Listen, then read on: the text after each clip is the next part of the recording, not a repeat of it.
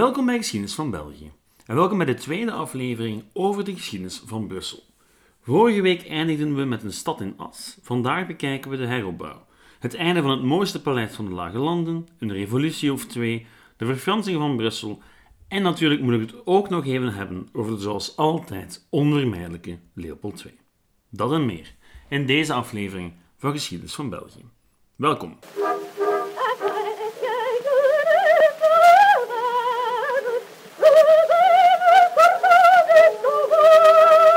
Goed, waar waren we gebleven?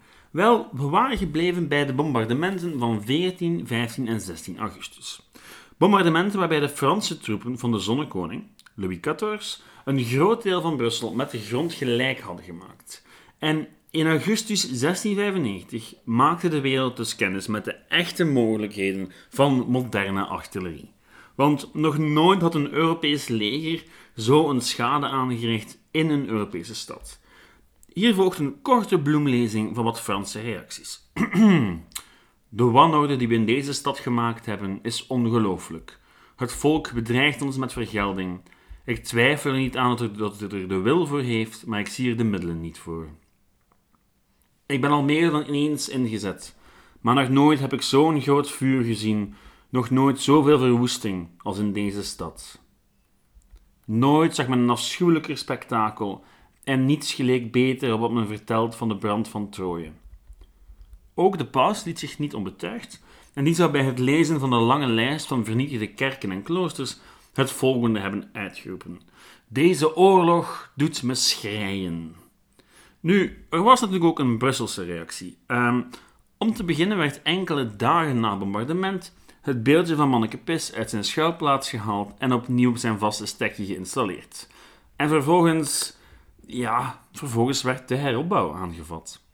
Karren met levensmiddelen kwamen aan vanuit Leuven, Antwerpen en Mechelen en al vlug werden plannen opgemaakt voor het nieuwe centrum van Brussel. Al was men het er niet helemaal over eens wat die plannen dan precies moesten inhouden. De Spaanse machthebbers wilden de stad vooral transformeren naar een barokke stad, met rechte straten en mooie pleinen, terwijl de Brusselaars zelf zo snel mogelijk naar een leefbare stad wilden. Want ja, voor hen maakte de bouwstijl niet bijster veel uit.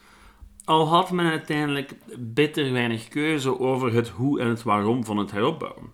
Want tja, er waren simpelweg niet genoeg middelen voorhanden om een spiksplinternieuwe stad uit de grond te stampen.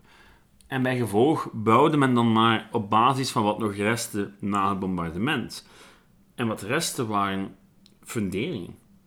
Al waren er wel wat uitzonderingen die op aandringen van de Spaanse landvoogd in de nieuwste mode opgetrokken werden. Zo ook een hele zijkant van de Grote Markt. Dat is die zijkant die er redelijk ja, identiek uitziet. Nu, Brussel verrees op vijf jaar tijd uit haar eigen assen, met een binnenstad die er voor een deel nog altijd hetzelfde uitzag als tevoren. Al waren er hier en daar nieuwe gevels gebouwd, een meer barokke beeldje aan de muur en zo verder. Maar ja, Brussel had het overleefd en zichzelf opnieuw opgebouwd. En ze zag er min of meer hetzelfde uit als tevoren, al was het maar dat ze met het puin van de vorige versie heropgebouwd was. Nu, Daarmee was niet alle ellende voorbij voor Brussel, want de stad was nog maar net uit de as verrezen of er brak al een nieuwe oorlog uit. In 1700 stierf de laatste Spaanse Habsburger en het gevolg was een opvolgingsoorlog. En uiteindelijk kwamen de zuidelijke Nederlanden in Oostenrijkse handen terecht. Al veranderde dat initieel bitter weinig voor Brussel. Die bleef simpelweg hoofdstad van de zuidelijke Nederlanden. Al leidden de Oostenrijkse poging tot centralisatie wel regelmatig tot het nodige gebakkelei. In die mate zelfs dat in 1717 Oostenrijkse troepen de stad moesten bezetten en haar belangrijkste politieke leider, Frans Anneessens, terechtgesteld werd. En nu komen we tot het grootste drama tijdens de Oostenrijkse periode. Dat vond plaats in 1731 met de brand van het paleis op de Koudenberg. Wat ooit was begonnen als een kasteel voor de graven van Leuven, was door de eeuwen heen uitgegroeid tot een van de meest impressionante paleizen van Europa.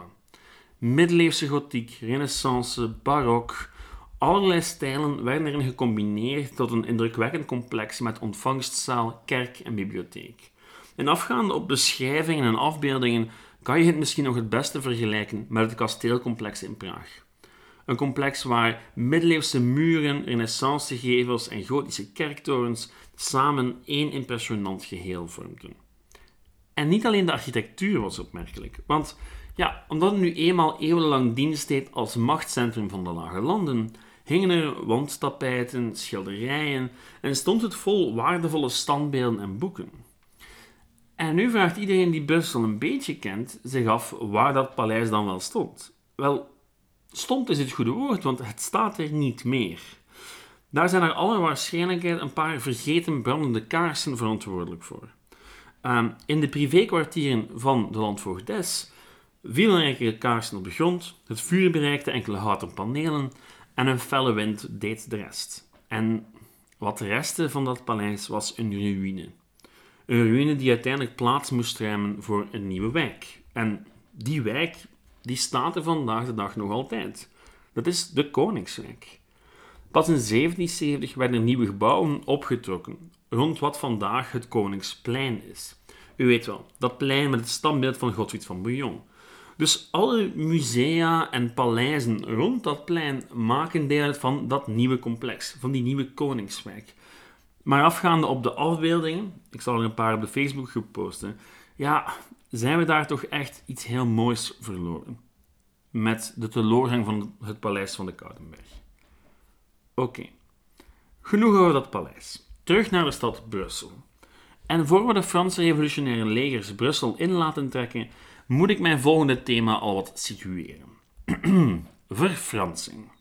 Want zeggen dat Brussel vandaag de dag een hoofdzakelijk Franstalige stad is, ja, dat is een open deur instampen. Vandaag de dag zou zo'n kleine 10% van de bevolking nog Nederlandstalig zijn. Waaronder uw dienaar, by the way. En die verhouding lag vroeger helemaal anders. Toen Brussel de hoofdstad van het hertogdom Brabant werd, was dat hertogdom Nederlandstalig. Ook al is Nederlandstalig misschien niet de juiste benaming, want wat wij vandaag Nederlands noemen is een eengemaakte taal. Het is een taal die wij allemaal over heel Vlaanderen en Nederland in kluis kunnen spreken en wij kunnen elkaar verstaan. Want er is een eengemaakte spelling, een eengemaakte grammatica. En dat was wel helemaal niet zo vroeger. Vroeger sprak iedereen zijn lokaal dialect. En dat dialect was wel verbonden met andere dialecten, maar het had vaak eigen grammatica, eigen spelling, ehm, eigen zegswijze enzovoort. Je kan het een beetje vergelijken met West-Vlaams en Limburgs. Als men enkel de eigen dialecten spreekt, kunnen die elkaar misschien wel verstaan, maar het zal heel moeilijk worden. Meestal praten West-Vlaming tegen een Limburger gewoon Nederlands, algemeen Nederlands. Wel, in de middeleeuwen bestond dat niet. Bestonden enkel die dialecten. Dus het is moeilijk om het te hebben over Nederlands in deze situatie. Maar wat? In Brabant, in de 12e eeuw, sprak men toch Brabants. Een Nederlands, ja, dialect, taal, whatever. Nu, iedereen sprak dat toen, ook in Brussel, op de elite na. Maar ja, dat was over het algemeen geen probleem in die periode. Zoals in zoveel steden in de middeleeuwen was Frans de taal van de adel en de hoge klerus en Nederlands de taal van het gewone volk. En van de stadsadministratie trouwens. En dat begon langzaamaan te veranderen met de scheiding van Noord en Zuid in de 16e eeuw. Toen Brussel viel in 1585 nam de protestantse, vaak Nederlandstalige elite de benen. De stad bleef Nederlandstalig, maar Frans werd wel belangrijk en zeker onder, onder de Oostenrijkers, die Frans gebruikten als bestuurstaal. Wat eigenlijk niet verbazen mag, daar Frans in de 17e en 18e eeuw zowat overal uitgroeide tot de cultuurtaal bij uitstek. En Nederlands was nog vooral een volkstaal, al was het in de zuidelijke Nederlanden zelfs dat niet. In tegenstelling tot de Nederlandse Republiek in het noorden werd er in het zuiden nooit een poging gedaan om het Nederlands te standaardiseren. En dus bleven die zuidelijke Nederlanden ja, dialecten spreken. Dialecten die dan ook nog eens gesproken werden door de lagere klassen van de samenleving. En dat betekent dat het Nederlands vaak geen woorden had voor meer culturele en intellectuele bezigheden.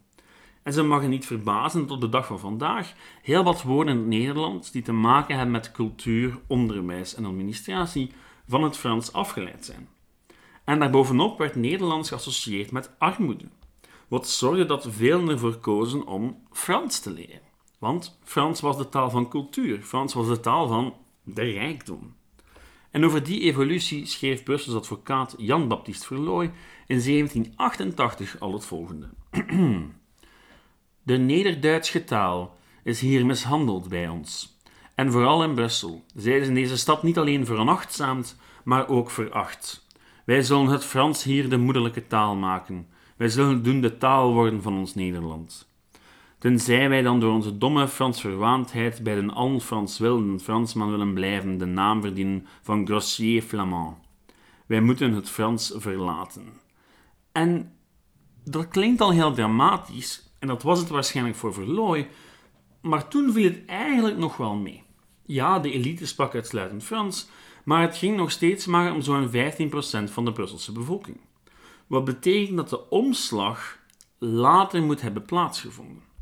Het feit dat tot de Franse bezetting in 1794 de gemeente slechts in 5% van de gevallen communiceerde het Frans, ja, dat zegt ook wel veel. Wat ons brengt tot het grote keerpunt in de geschiedenis van Brussel, de Franse bezetting. Wel, die van 1794 weliswaar. Er waren er wel een paar. Na de Franse Revolutie breidde de Franse Republiek haar territorium gevoelig uit en vielen ook de zuidelijke Nederlanden in Franse handen. Het grote verschil tussen het beleid van de Fransen in de zuidelijke Nederlanden en elders was dat men ze simpelweg annexeerde. Geen gedoe met marionetstaten of zo, nee. De zuidelijke Nederlanden werden simpelweg een departement van de Franse Republiek. En in die Franse Republiek was geen plaats voor het Nederlands. Maar voor wie Frans kon, was er plots veel meer mogelijk dan tevoren. Waar overheidsfuncties in het verleden voorbehouden waren aan de adel, stond die nu open voor elke man die gestudeerd had en een mondje Frans sprak. Het is dan ook logisch dat in deze periode een heleboel Nederlandstaligen besloten om te verfransen, daar dat hen en hun familie meer kansen zou opleveren. En dat gold voor de hele regio, maar zeker voor Brussel. Alle communicatie van de lokale en regionale overheid ging van de ene dag op de andere in het Frans. Alle rechtsprocedures en uiteindelijk ook alle wettelijke actes al bleef het merendeel van de bevolking wel Nederlandstalig. De belangrijkste evolutie tijdens de Franse bezetting was de hervorming van het onderwijs. De deuren van het onderwijs werden plots opengezet voor de middenklasse en zo konden de mannen een broodnodig diploma halen om op te klimmen in de maatschappij, als zij Frans konden. En bij gevolg was er na twintig jaar Franse heerschappij een hele generatie van onderwijzers en ambtenaren ontstaan die het maar wat logisch vonden dat Frans de algemene bestuurstaal was. Het merendeel van de gewone bevolking was immers nog analfabeet en hield dus vast aan haar dialecten. Maar de kentering was wel ingezet. In die mate zelfs dat de integratie van de zuidelijke Nederlanden in het Verenigde Koninkrijk der Nederlanden de verfransing niet kon tegenhouden. Integendeel, de Franstalige burgerij van Brussel was meer verantwoordelijk voor de Belgische revolutie van 1830. En eh, ja, de taalwetten hadden daar wel veel mee te maken. Want toen in 1815 Willem I koning werd van dat Koninkrijk der Nederlanden, stelde hij meteen het Nederlands in als officiële taal. Wallonië wou hij nog wel het Frans laten, maar Brussel, als een deel van Brabant, ja, daar zou Nederlands opnieuw omarmd moeten worden. Wat niet gebeurde. En al zeker niet na de Belgische Revolutie. Frans werd opnieuw de bestuurstaal. En hoewel Brussel nog steeds voor een meerderheid Nederlandstalig was, werd alles Franstalig. Onderwijs, rechtspraak, straatnamen. En het was net op dat moment dat Brussel uit zijn voegen begon te barsten. Voornamelijk door een instroom van inwijkelingen uit Wallonië die hun plaats innamen in de administratie en de zakenwereld van de Kersverse hoofdstad. Er was ook wel wat Vlaamse migratie, maar dat was vooral de lagere klasse, die zich vestigden in de gemeenten rond Brussel en uiteindelijk ook ja, aangelokt zouden worden door het Frans. Want de Nederlandstaligen die pasten zich aan en zij werden tweetalig, want dat gaf hen nu eenmaal meer kansen in de samenleving. En zo verfranste Brussel verder. Al zou men er vanaf het einde van de 20e eeuw met taalwetten wel de nodige grenzen aan proberen te stellen. En nu zou ik heel diep in kunnen gaan op al die zaken, maar laten we dat bewaren voor de aflevering over Brussel-Halle waar ik zo al een jaar op zit te broeden. Nu we eenmaal in de 19e eeuw aangekomen zijn, is er een onderwerp dat ik nog graag behandelen zou. Namelijk hoe we tot het Brussel van vandaag gekomen zijn. Want Brussel is een heel gecompliceerd dingetje.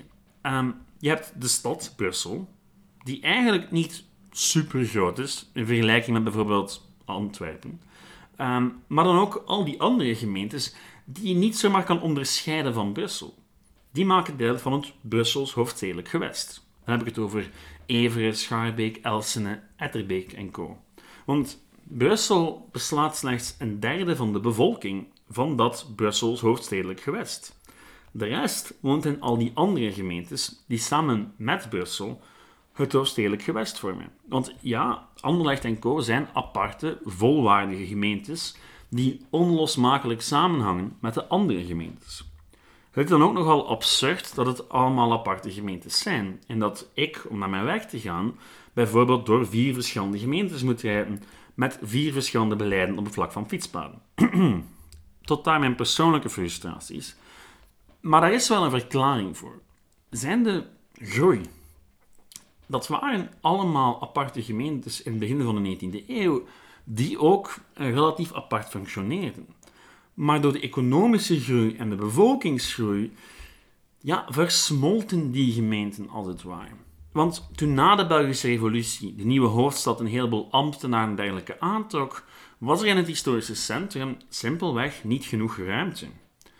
En dus weken mensen uit naar andere gemeentes om er te wonen. Maar ja, die nieuwe bevolking die moest ook eten hebben natuurlijk. Dus moesten er ook ergens abattoirs gebouwd worden, slagerijen. Er moest graan worden aangevoerd, dus er moest ergens een haven worden aangelegd. En nog meer havens.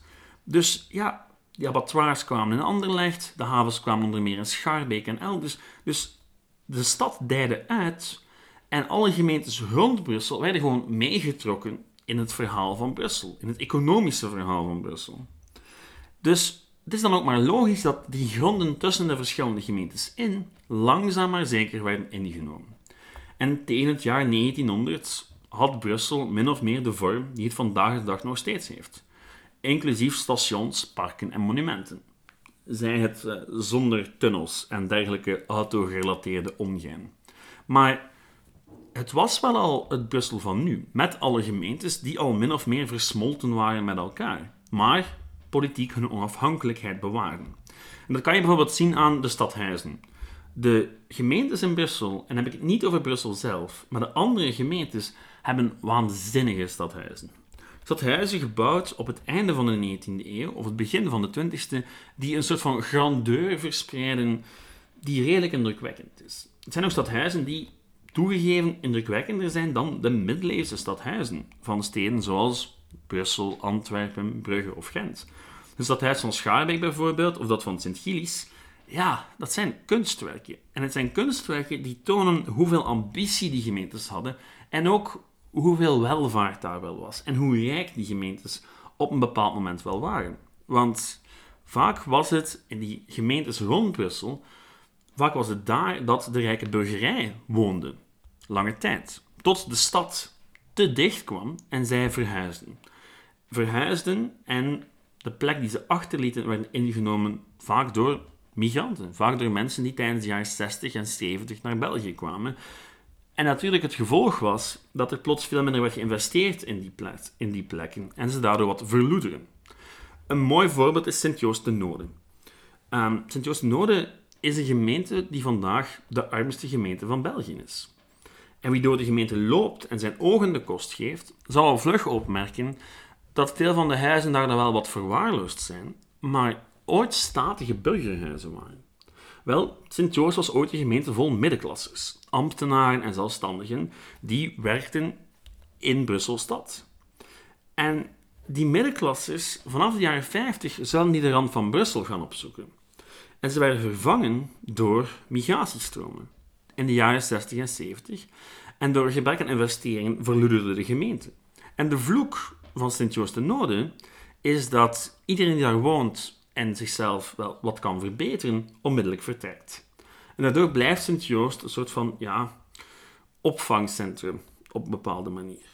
En hetzelfde verhaal kan je vertellen voor delen van Molenbeek, Anlecht en Schaarbeek. Al zijn die gemeentes nogal gecompliceerd. Er is een groot verschil tussen de lager gelegen gebieden en de hoger gelegen gebieden. Maar ik maak ook nog wel een aflevering over Molenbeek. Want dat soort gemeentes die verdienen hun eigen aflevering. En je kan die niet zomaar bij Brussel gaan zetten. Zwat. Voor ik afscheid van u neem, moet ik het over nog één persoon hebben. Want, wat dacht u? Als ik het over de 19e eeuw in België heb, dan moet ik het vroeg of laat toch over Leopold II hebben. En ja, Leopold II is immens belangrijk geweest voor het Brussel van vandaag. Het mooie, indrukwekkende Brussel, in elk geval. U weet wel, het Brussel met zijn brede avenues, prachtige gebouwen en een heleboel parken. Wel, veel van die zaken zijn te danken aan Leopold II. Want verwaand en ambitieus als hij was, wou hij België niet alleen op koloniaal vlak gelijkstellen aan de grootmachten, maar even goed op vlak van zijn hoofdstad. En toen Berlijn, Londen en Parijs op het einde van de 19e eeuw heraangelegd werden, kon Brussel natuurlijk niet achterblijven. En omdat het de gemeente soms aan geld ontbrak, kwam Leopold II vaak tussen met zijn eigen geld of zijn invloed. Dus ja, heel wat van de mooiste stukjes van Brussel hebben hun schoonheid onder meer te danken aan de uitbuiting van Congo onder Leopold II. Wat al die schoonheid niet per se aantast, maar er wel voor zorgt dat je er een kanttekening bij plaatsen moet. Gebouwen en plekken ja, waar u die kanttekening bij mag plaatsen zijn de Basiliek van Koekelberg, de Tervurenlaan, de Louisalaan, het Juwelpark, de Kamerenbos, het Jozefatpark um, en er zijn nog veel en veel meer. Soms lijkt het wel alsof niks wat mooi is in Brussel losstaat van Leopold II. Soms. Natuurlijk moet ik eraan toevoegen dat veel van die projecten begonnen voor Congo echt winstgevend werd. Maar persoonlijk vind ik dat ja, door de figuur van Leopold II alleen al veel van die zaken, ja, dat je daar toch een kanttekening bij moet maken. Goed, op het einde van de rit is Brussel een fascinerende en dus ook heel erg ingewikkelde stad, waar niets is zoals het lijkt. En dat geldt evengoed voor haar geschiedenis. Dus zou ik nog een hele tijd kunnen doorgaan en... Zwat, onze tijd is op voor vandaag. Er zijn tal van onderwerpen waar ik het nog niet over gehad heb. Het betoonbeleid van de jaren 60 en 70, de geschiedenis van bijvoorbeeld Molenbeek, um, maar bijvoorbeeld ook Manneke Pis, die zeker een eigen aflevering verdient. Um, afgaande op alles wat ik gevonden heb tijdens het onderzoek voor deze aflevering. Volgende week doen we iets helemaal anders. Vrouwen. Jawel, vrouwen in de Belgische geschiedenis. In de tussentijd kan u met al uw vragen en suggesties zoals altijd terecht op de Facebookgroep Geschiedenis van België of op het e-mailadres geschiedenisvan.outlook.be. Uh, op de Facebookgroep komen ook een heleboel foto's uh, over de zaken waar ik gesproken heb, zoals de brand van het paleis, maar ook enkele andere fotootjes. Bedankt voor het luisteren en tot volgende week. Ciao!